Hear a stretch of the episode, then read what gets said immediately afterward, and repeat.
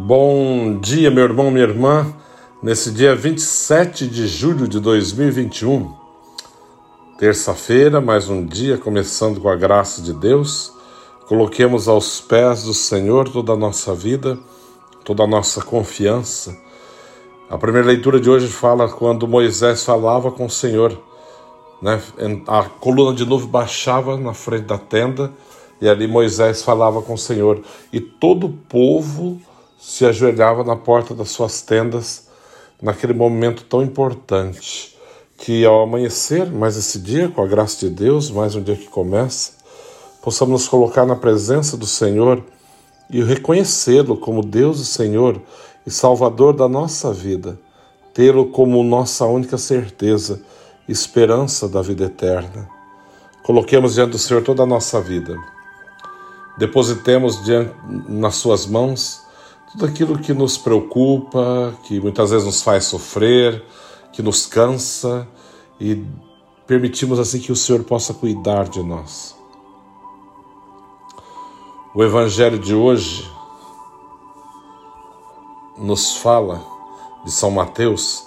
Naquele tempo, Jesus deixou as multidões e foi para casa. Seus discípulos aproximaram-se dele e disseram: Explica-nos a parábola do joio. Jesus respondeu: Aquele que semeia a boa semente é o filho do homem. O campo é o mundo. A boa semente são os que pertencem ao reino. O joio são os que pertencem ao maligno. O inimigo que semeou o joio é o diabo. A colheita é o fim dos tempos. Os ceifadores são os anjos. Como o joio é recolhido e queimado ao fogo, Assim também acontecerá no fim dos tempos. O Filho do Homem enviará os seus anjos, e eles retirarão do seu reino todos os que fazem outros pecar, e os que praticam o mal, e depois os lançarão na fornalha de fogo. Ali haverá choro e ranger de dentes. Então os justos brilharão como o sol no reino de seu Pai. Quem tem ouvidos, ouça. Palavra da salvação. Glória a vós, Senhor. Nesse dia que celebramos né, mais um dia com a graça de Deus, terça-feira, 27 de julho, queremos pedir ao Senhor que nos dê a graça de entender o mistério do teu reino. É, no sábado, nós ouvimos esse evangelho durante o dia, não na liturgia do, do, domingo já, né? no sábado, durante o dia.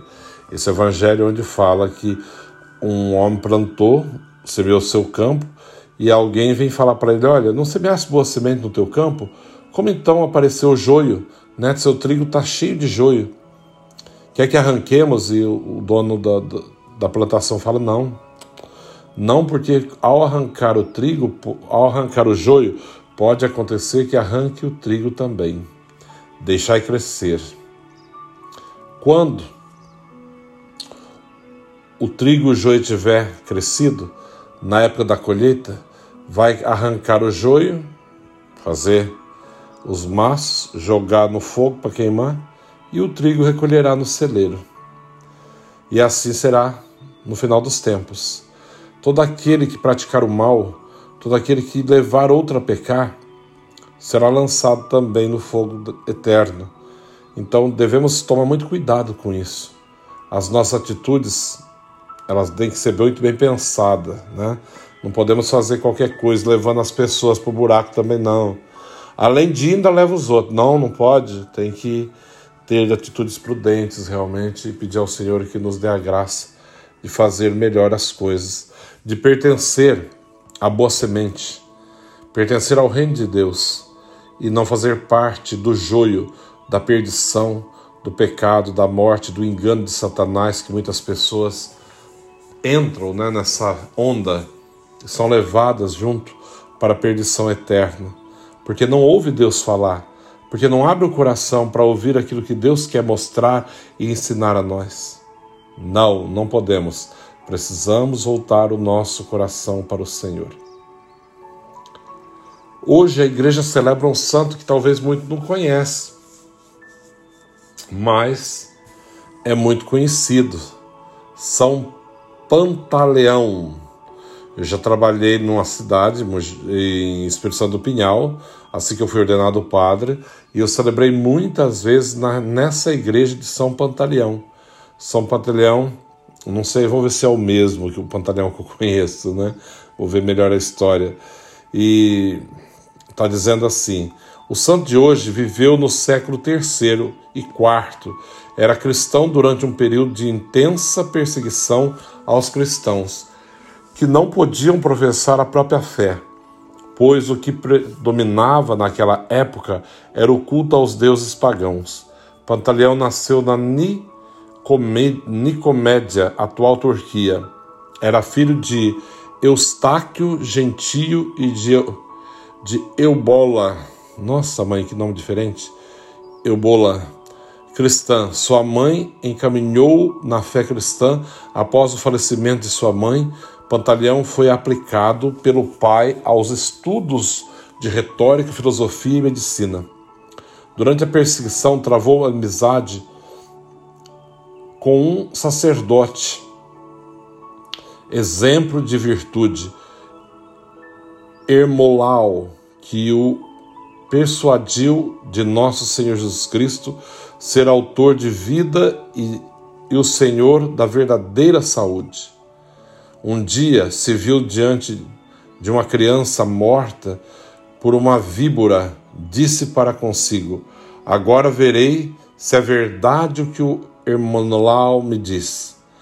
E segundo, segundo isso, diz o menino: Em nome de Jesus, levanta-te, e tu, animal peçonhento, sofre o mal que fizestes. Levantou-se a criança e a vibra ficou morta. Em vista disso, Pantaleão converteu-se e recebeu logo o santo batismo acabou sendo convocado pelo imperador Maximiano como seu médico pessoal. Os milagros, as milagrosas curas que, em nome de Jesus Cristo, realizava, suscitaram a inveja de outros médicos. Esses o acusaram de cristão perante o imperador, que por sua vez o mandou ser amarrado a uma árvore e degolado. Dessa forma, assumiu a coroa do martírio. São Pantaleão passou dessa vida para a vida eterna. São Pantaleão, rogai por nós. Coloquemos nessa manhã, diante do Senhor, também a confiança que teve esse servo de Deus. Primeiro, ele aprendeu do outro sacerdote. Se converte, é batizado, e depois, primeiro ele vai fazer a experiência, depois que ele vai se converter, converter né, receber o batismo. Quando ele se encontra diante dessa situação, e o menino foi picado por uma víbora, estava morrendo, ele faz a experiência do poder de Deus e depois vai tornar-se, além de médico, vai saber que o médico dos médicos é o Senhor e vai curar muitas doenças pelo poder de Jesus Cristo não só pelo conhecimento da medicina, mas pelo poder de Jesus Cristo. O Senhor esteja convosco, Ele está no meio de nós. Abençoe-vos, Deus Todo-Poderoso, Pai, Filho e Espírito Santo. Amém. Um santo dia a todos.